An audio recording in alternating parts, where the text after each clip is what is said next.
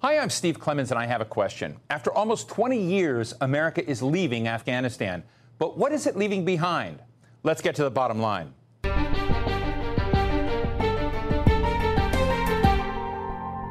In the heat of the moment after the attacks of 9 11, the United States declared war on Afghanistan in 2001. The immediate goal was to fight al Qaeda, but the long term goals were lofty. And I quote, to create a sovereign, democratic Afghanistan that's at peace with itself. Well, two decades later, with countless lives lost and more than a trillion dollars spent, it really doesn't look like any of those things are likely. The Taliban, whom the U.S. has been fighting the entire time, is poised to take over most of the country, city by city. The government that Washington has propped up and the military that it trained could be gone with the wind in the short term. As for sovereignty, different actors are pushing Afghanistan this way and that, and that includes India, Pakistan, China, Iran, and of course the United States. So, for a poor country that's been at war for more than 40 years, just how likely is there ever to be an Afghanistan that is at peace with itself and its neighbors? And is America leaving it in better shape than it found it? Fortunately, we're joined by people who have all the answers. Andrew Bacevich, professor emeritus at Boston University, retired colonel in the U.S. Army, and author of America's War for the Greater Middle East. He's also the co founder and president of the Quincy Institute for Responsible Statecraft. And joining me here in the studio is Hashim Wahdatyar, a writer and analyst on international affairs and former spokesman for the United Nations in Afghanistan. Let's start with a clip from Pentagon spokesman John Kirby it's their country to defend now. This is their struggle. The, the commander in chief has given us a new mission, and that mission is to draw down by the end of this month, and that's where we're moving to. What it looks like beyond that, I'm simply not going to speculate. But this is their country. These are their these are their military forces. These are their provincial capitals. Their people to defend, and and and it it's really going to come down to the leadership that they're willing to exude here at this particular moment. Professor Bacevich, let me start with you. I, I remember reading your work and, and writing and concerns about uh, not only the Iraq War and the Afghanistan War, but as, as well as the Afghanistan War for, for a very long period of time. Now we seem to be at a punctuation point where this is coming to a close. Do you feel satisfied that America uh, should be leaving with its held up high, or did we make very big mistakes in getting as involved as we did? Oh, the mistakes are, are ghastly. Uh, sadly, the people of Afghanistan are going to uh, pay the price. Uh, the, the project that you described, the nation building project, uh, I think was misguided from the outset. Uh, and I think that President Biden's decision to terminate the American war, which doesn't imply American involvement, uh, but to terminate the American war in Afghanistan was long overdue. Hashim, I know that you um, have a perspective that right now that America came in with uh, promises that it made to uh, the Afghan people, that it tried to set things on a different course. How do you feel at this moment of American departure? Are we are, are, are we culpable with what is unfolding now in the country as we see city after city fall to the Taliban? Thank you very much. Yes, the United States had clear uh, definitions and objectives when it invaded Afghanistan after 9 11. But unfortunately, it also followed a number of mistakes that this country uh, uh, made in Afghanistan, not only the United States, but the international community. Uh, the United States uh, fought the Taliban in Afghanistan, but did not address the safe havens and the sanctuaries uh, in uh, Pakistan who provided equipments and trained the Taliban, not only the Taliban, but 20 other terrorist groups um, who were backed uh, by the Pakistani establishment and fought in Afghanistan and posed threats to the governance, uh, to the security to the democracy and to the lives of Afghanistan, but also pose threat to the international community. And the $33 billion that the United States paid to the government of Pakistan, and in return, what, what the United States took. The United States took like uh, uh, unfortunately, 2,300 Americans were killed in Afghanistan by the Haqqani network, funded and supported by the uh, Pakistan establishment. This is not something that we say, but that is something that the government of Pakistan, the former and current leaders of Pakistan confirmed that. They trained Al Qaeda, they supported right. the Taliban, and that is what the, United, the, the, the Pakistani did, not only to the Afghans, but also to the United States. Now, unfortunately, the United States signed a deal with the Taliban. but that was not a peace deal. Right. That was a withdrawal deal with the with the Taliban. But this was a puzzle of a nation that was hardly a country because of the divisions with proxy conflicts set on top. What would have been the approach you would have advised after 9 11 to get this right? Well, uh, l- let me add one footnote to what Hashim said in terms of enumerating our errors. Uh, a crucial one uh, is that before the job was done in Afghanistan, however we defined the job, the Bush administration decided it was a great idea to invade Iraq in 2003 and embark upon an even more ambitious nation building exercise in an, in an equally divided country about which, again, we uh, understood very little. So we, we cannot forget the enormity of the error of the Iraq War. What should we have done? I think what we should have done, I think, I think it was necessary, and I think most people agreed that it was necessary uh, for us to, uh, to demonstrate that any entity, government, uh, that provided a safe haven to terrorists intent on attacking the United States, that that government was going to pay a very, very heavy price. And therefore, yes, post 9 11, it was necessary to punish the Taliban. I think where, where, where we made a mistake was having uh, imposed that punishment, uh, then embarking upon the grandiose uh, nation building exercise that we have been pursuing. I think it would have been uh, far wiser uh, in, the, in the aftermath of overthrowing the Taliban uh, allow Afghans to negotiate some type of settlement, however tentative, perhaps temporary, and then get out of the way. So we've got Admiral uh, Kirby announcing that the future of Afghanistan belongs to the Afghans. True enough, uh, but if it was true today, it was also true in 2001 and 2002. Uh, and we should have appreciated that uh, way back then, almost 20 years ago. Right. Well, part of that reality, Hashim, which you just laid out, is that the future of Afghanistan also rests with Pakistan, also rests with India, also rests with other powers in the country. How should we approach the, the dynamics of, of those conflict? What is your recommendation when it comes to thinking about the, you know, we've got Iran, you've got, you've got Pakistan, you have India, you have China you know, and, and, and Afghanistan stuck as a, in, a, in a vice in the middle of them. What, what should be done? Well, well, actually, let's have a clear distinction. Mm-hmm. One is the issue of Afghanistan. Uh, of course, that is the responsibility of the Afghans that they have to take care about it. But the other thing is the fighting against the global terrorism. Right. The Afghan government is not fighting only the Taliban. With the Taliban, there are a number of international terrorist groups it's not only about Afghanistan, but that is a threat that will be posed and that is posed to the international community in much larger and also to, to the region. If it was the issue of Afghans, the Afghans would have taken care of it, or and, and, and it should take care about the issues within Afghanistan. But it is about the global uh, jihad. It's about the global terrorism uh, in Afghanistan. Now, now that the United States signed a withdrawal deal with the Taliban, after that, the government and the Afga- Afghanistan is in transition from fighting terrorism mm-hmm.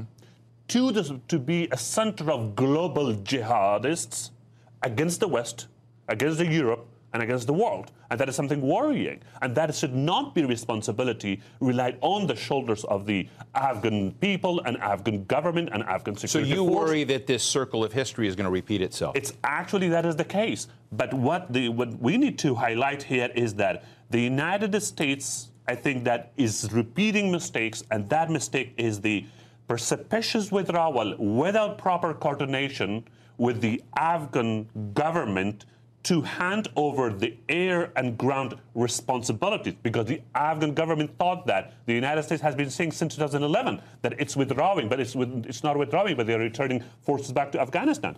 This was a precipitous withdrawal, and unfortunately, this this is something that fuel uh, the war now, and here we are now. Right. So what the United States right. should have done, and also another very important point that I have to mention, the international community pressed and forced the Afghan government to release 5,000 Taliban fighters.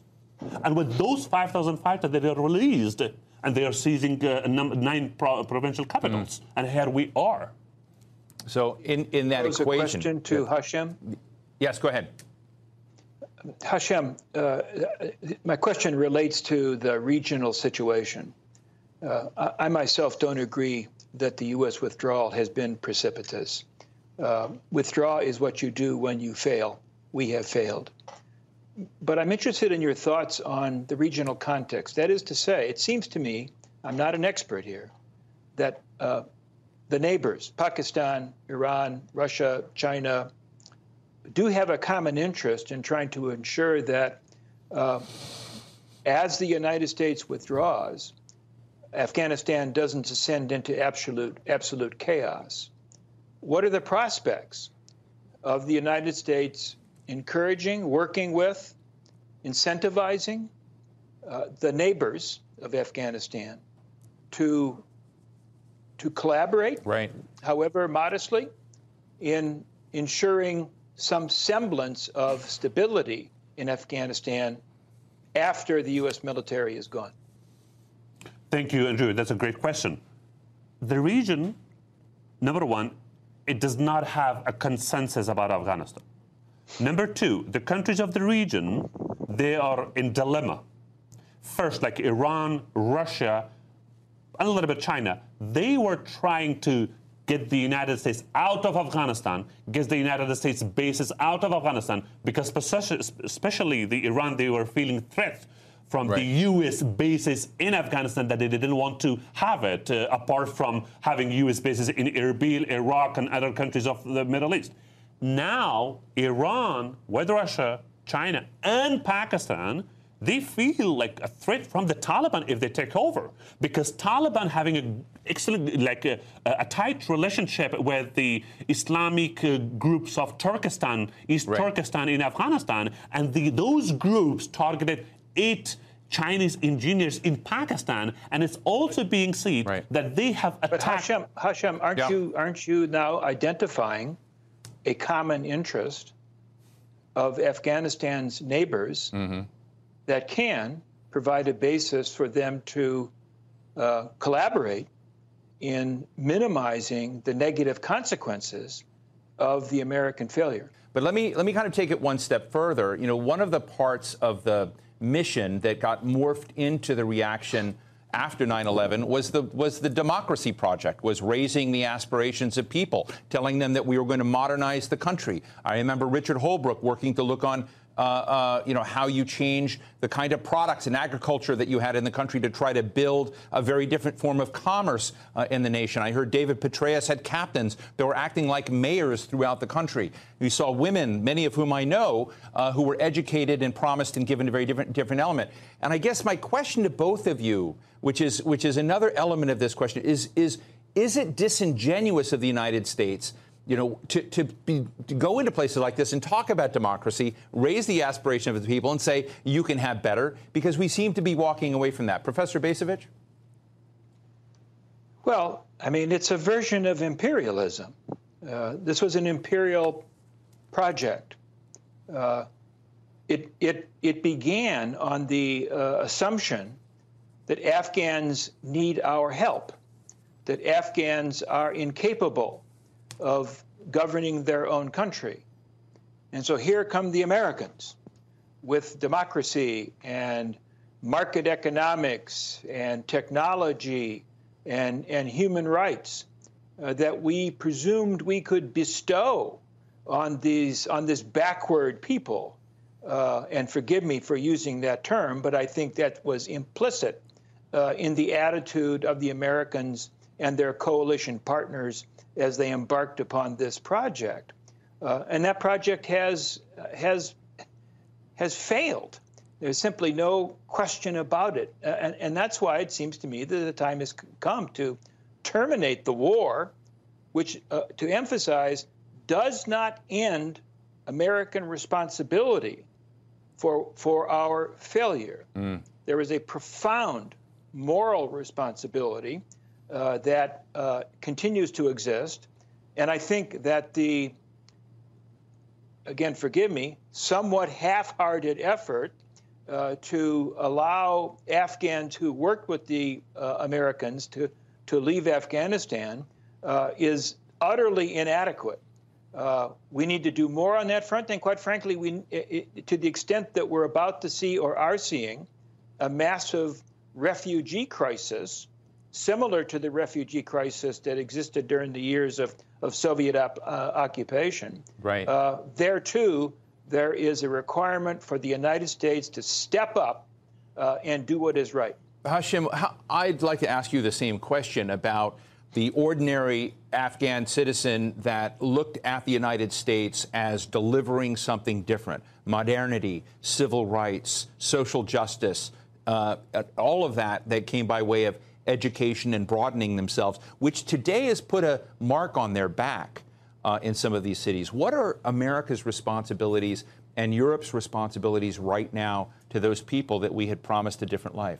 Well, look, the uh, Afghan government has like two strategic agreements with the United States. One is um, a political strategic agreement with the United States, and the other is the security agreement with the United States. Of course, the Afghans will be looking to everything because it has gone through several wars for the past 40 years, and it requires and need like education, democracy, technology, health, and so many things it requires because it, has gone through a number of civil wars and unfortunately it's coming uh, uh, uh, again. But we need to prioritize the priorities, okay, both for the Afghan government, also for the international community, also for the United States. Now the priority is fighting terrorism in Afghanistan, mm. bringing stability to the Afghans to make sure that the Afghans live in security and to make sure that there is no threat from Afghanistan, neither to the region nor to the uh, um, uh, nor to Afghanistan, also not to the uh, to the international community in, in, in large. And that is the area that the entire world is felt now. It's not only the United States and the Afghan government, because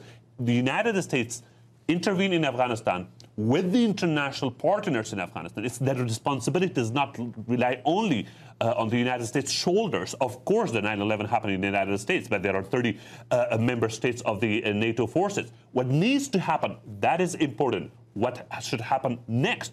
Well, yes, President Joe Biden announced that he will withdraw from Afghanistan, and this is the responsibility on the Afghans' shoulders and also to the countries of the region. Yes, countries of the region, but there's no consensus among the regions. Mm. They all feel threat from Afghanistan. They all they do not want to have a chaos in Afghanistan, an upheaval in Afghanistan, but that is coming in because there are internal adversaries within right. the region, like India and China, Saudi and Iran, and a number of other countries. But now these countries feel that there will be a void in Afghanistan, right. and there is a big problem uh, uh, not only for Afghanistan and for the region and the United States. Well, for a number of years, the, the Russians and Chinese and the Iranians, they were thinking that the United States should withdraw from Afghanistan. But now they feel that no, the United States should not withdraw because this is irres- it's not a responsible withdrawal. Mm-hmm. It is irresponsible withdrawal from Afghanistan because they feel threatened from Afghanistan. You know, I can I can see that point of view. On the other hand, I'll bring Professor Bacevich back into this because another dimension of this that I think often doesn't get discussed is how other big geopolitical rivals of the United States looked at this. You know, and I, will say China for a moment, where China.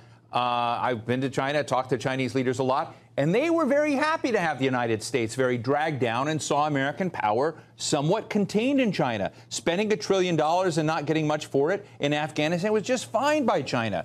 And so I, am just sort of interested in whether or not this inflection point, where we're talking about different levels, you're talking about terrorism, which I understand, Hashim, and we're also talking about the Afghan people and what they were promised and had hopes of. But there's another geostrategic dimension about America's place in the world and what it can do now. And I guess the question I have is America, is, is, it more able now to impact global affairs in a positive way by not being so uh, bogged down in Afghanistan, so to speak? Uh, Professor Bacevich? Well, the international agenda is pretty crowded right now. Uh, I mean, the potential collapse of the government in Kabul, a big deal, uh, is only one concern. Climate change would be another big deal uh, that poses a threat to, to all of us. Mm. It seems to me that if we are at an inflection point, uh, it's an inflection point that uh, points to a, an imperative of creative diplomacy. Uh, we don't even have diplomatic relations. uh, with Iran. And yet, Iran certainly uh, inherits the catastrophe, one of the countries that inherits the catastrophe of U.S. policy in Afghanistan. We need to be engaging with Iran, Pakistan, however difficult that may be, the other countries in the region. They, they may, up to this point, have not understood that they have a common interest in collaborating to prevent anarchy uh, from prevailing in Afghanistan. They should see that now, and I think they should be encouraged. Again, it's a diplomatic issue, not a military one. They should be encouraged to find ways to uh, to, to collaborate, and we Right. should be willing to participate in an effort, uh, not in terms of, of, of, of, military action, but in terms of other action to address the consequences of our failure. Hash, thank you for that. Hashim, in our last minute or so, I'd love to get um, essentially some strategic counsel from you as well. Uh, I don't know what's going to unfold in Afghanistan, what's going to unfold in Kabul, and, and if you were to be honest right now, things don't look good. But as you sort of look ahead, and given what you just talked about, which was a, the threat of a, glo- a new global empowered turbocharged you know, terror network emanating from, from this country, what is your advice, uh, you know, given where things are? We're out of Afghanistan. It's going to happen. Well, what is your advice now?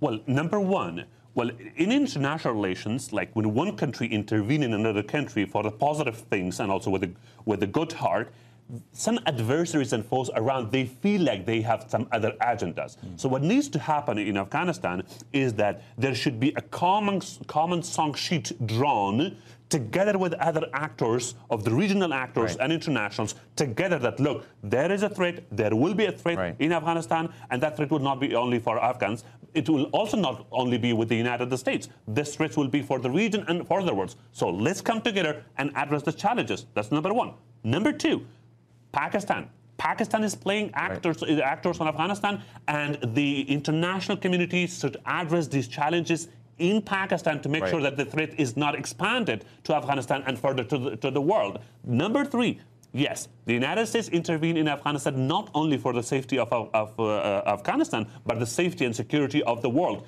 Do you think that now there's no threats from Afghanistan to the world? It's absolutely there. The level of the threats now in Afghanistan is much more higher than it was uh, in 2001. So the killing of Osama Right. bin Laden does not bring any things. So the, the, Right. the legacy of the legacy and ideology of terrorism still there in Afghanistan. Oh, well, thank you for that.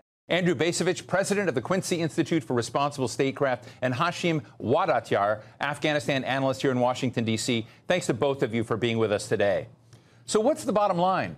20 years ago, America had no choice but to attack those who attacked it on 9 11.